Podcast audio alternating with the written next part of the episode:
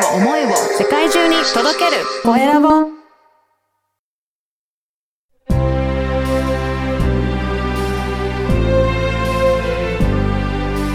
経営者の志こんにちは、コエラボの岡田です。今回は松永さんに志やこれからの活動について伺いました。それではインタビューをお聞きください。前回に引き続いて、ライフビジネスプロデューサーの松永真由さんにお話を伺いたいと思います。松永さんよろしくお願いします。よろしくお願いします。やはり、あの、なかなか皆さんね、あの、自分の仕事がそんなにしっくりきてる人ばっかりいないと思うんですが、うんまあ、それを、えーいろいろと自分、本当にやりたいこと何なのかっていうところをしっかり、えー見据えた上でやっていくといいんだよっていう前回お話いただいたんですが、はい。この、まあ、経営者の志という番組なんですが、松永さんが実際にこういったことをやってみたいという思いの部分ですね。はい。志についてお伺いしたいんですが、どういった思いがあるでしょうか？はい、そうですね。うんあの、私が、うん。えっ、と、まず、こう、仕事をするとしたら一番好きなことで仕事をしたいし、うん自分の才能を活かしたいし、世の中の役にも立ちたいっていうのは、なんか子供の頃から当たり前に思っていたので、そうやって職業を選ぶものだってずっと思ってたんですよ。はい。で、ところが、大学で就職活動を周りの方がしているときに、あ、そうじゃないんだっていうことを知りまして、結構あびっくりしたんですね。うん。まあ、多分私がおかしかったみたいなんですけど、えー あの、そう、それで、まあ自分は本当にこの、自分の人生なので、うん。自分の責任の上で、そういうことを追い求めてきて、はい。まあ、大変なことはたくさんあったんですけれども、今は本当にやりがいを感じながら、すごく幸せだなと思って、あの、やらせていただいてるんですけれども、うん。ただ、自分のところにご相談に来るクライアントさんを見ていても、やっぱりですね、あの、日本でどのくらいの方がうん。本当にやりたいことを仕事にして満足のいく成果と幸せな状態というのを実現できてるかっていうのを見たときに、はい。案外、やっぱりそこに難しさを感じてる方って本当に多いなっていうのを痛感しています。そうですよね。はい。私も会社員15年やってたんですけど、はいやっぱりなかなかそこしっくりきてる人って、はい。逆に少数派じゃないかなっていう感じありそうますね。なんですよ。これ、あの、驚いたことに、はいある統計でうん、は、まあ、9割以上の方が、うん自分はライフワークを生きていないと、うん。まあ、実感をされているそうで、これ、あの、欧米だともうちょっと数値は下がるんですけれども、日本だと特に多いみたいですね。はい。だから、好きなことを仕事にするとかうんって、私はし好きなことを仕事にしましょうってことを言ってるわけではないんですけれども、まあ、あの、世の中的に好きなことを仕事にするってちょっと無理じゃないとか、才能っていうのは特別な人にしかないとか、はいあとは仕事と趣味って別だよね。うん。そういった考え方が当たり前にあるっていうことに、実は危機感を覚えているんですね。はい。なんかやっぱりでもそういった常識というかそういった雰囲気って世の中に今あると思うんですけど、はいやっぱりこれは危機的な感じなので、はいここを変えていきたいというふうにお考えですかね。はい。うんあの、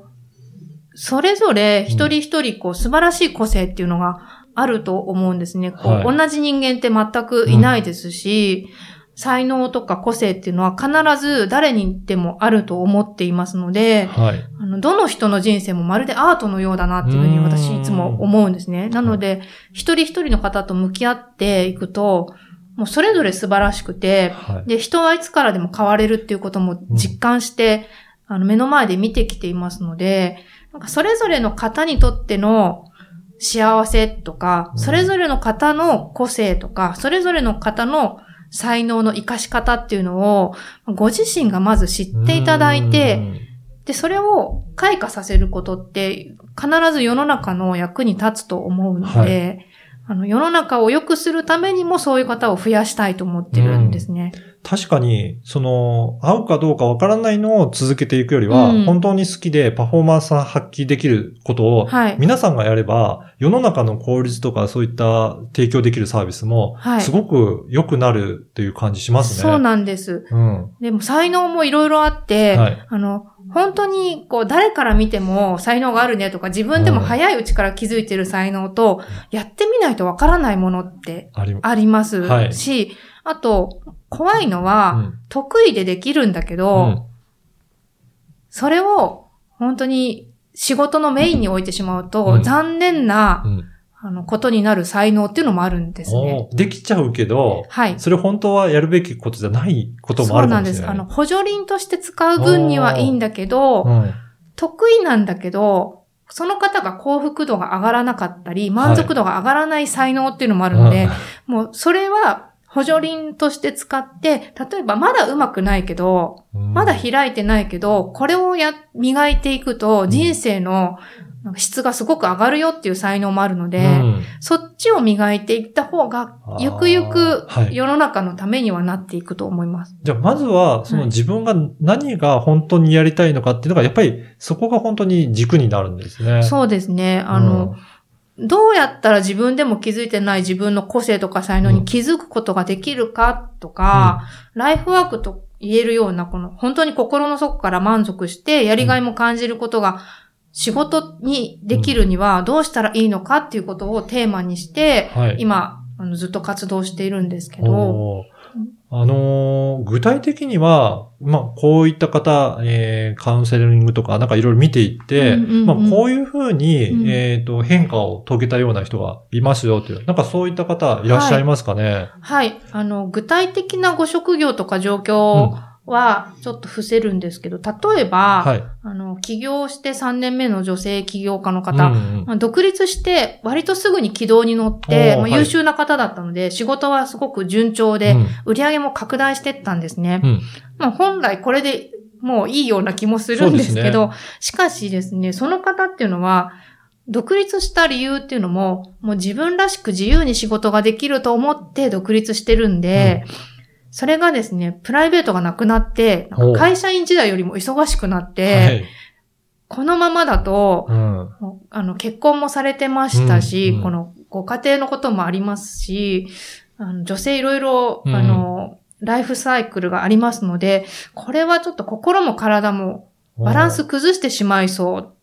でこんなはずじゃなかったっていうふうに思われて相談にいらっしゃった方はいい。るんですけど、これあの土台のところなんで、うんそれこそもう仕事のビジネスのお話の以前うのん。どう生きたいかうんっ。ていうところですね。ご自身が望むライフスタイルとか、まあ、本当に関わりたいお客様、はい。マーケットとか仕事の進め方の元になるものっていうのをうんうん明確にしていただいて、その後でビジネスモデルを組み直していただいたことで、まあ結果的に仕事も絞って、労働時間が減ったのに売り上げがまたさらに増えてしまうという、そういう結果になったりしてました。だからここはどういうふうな生活をしたいのかっていうのがはっきりしてなかったので、売り上げとかそういったことはすごく上がっていって、うんまあ周りからすると成成功しているように見えるけど、生活面が、はいあの、うまくいってなかったとすると、うんやっぱりそうするとその方にとってはあまり幸せではないなっていうふうに感じられるということですね。そうなんですね。じゃあやっぱりそこも土台の部分をしっかり作ることによって、うんやっぱり大きく変化することができるんですね。はいへえ。やっぱりその土台の部分って言って本当に大切になるんですね。はい。もう土台は誰も教えてくれないというか、確かに。ご自身にしかわからないので、あなたにはこれが合ってるよとうんか、いうことは、あの、どのビジネスモデルで組むか、以前に自分が知っていないと、うんうんまあ誰も教えてくれないですよね。そうそういうことですね。うんこれは、じゃあ、どんな感じではい自分がこういったことがやっていきたいんだっていうのはうん見つけていくといいんでしょうかね。そうですね。うん。まず、うんあの、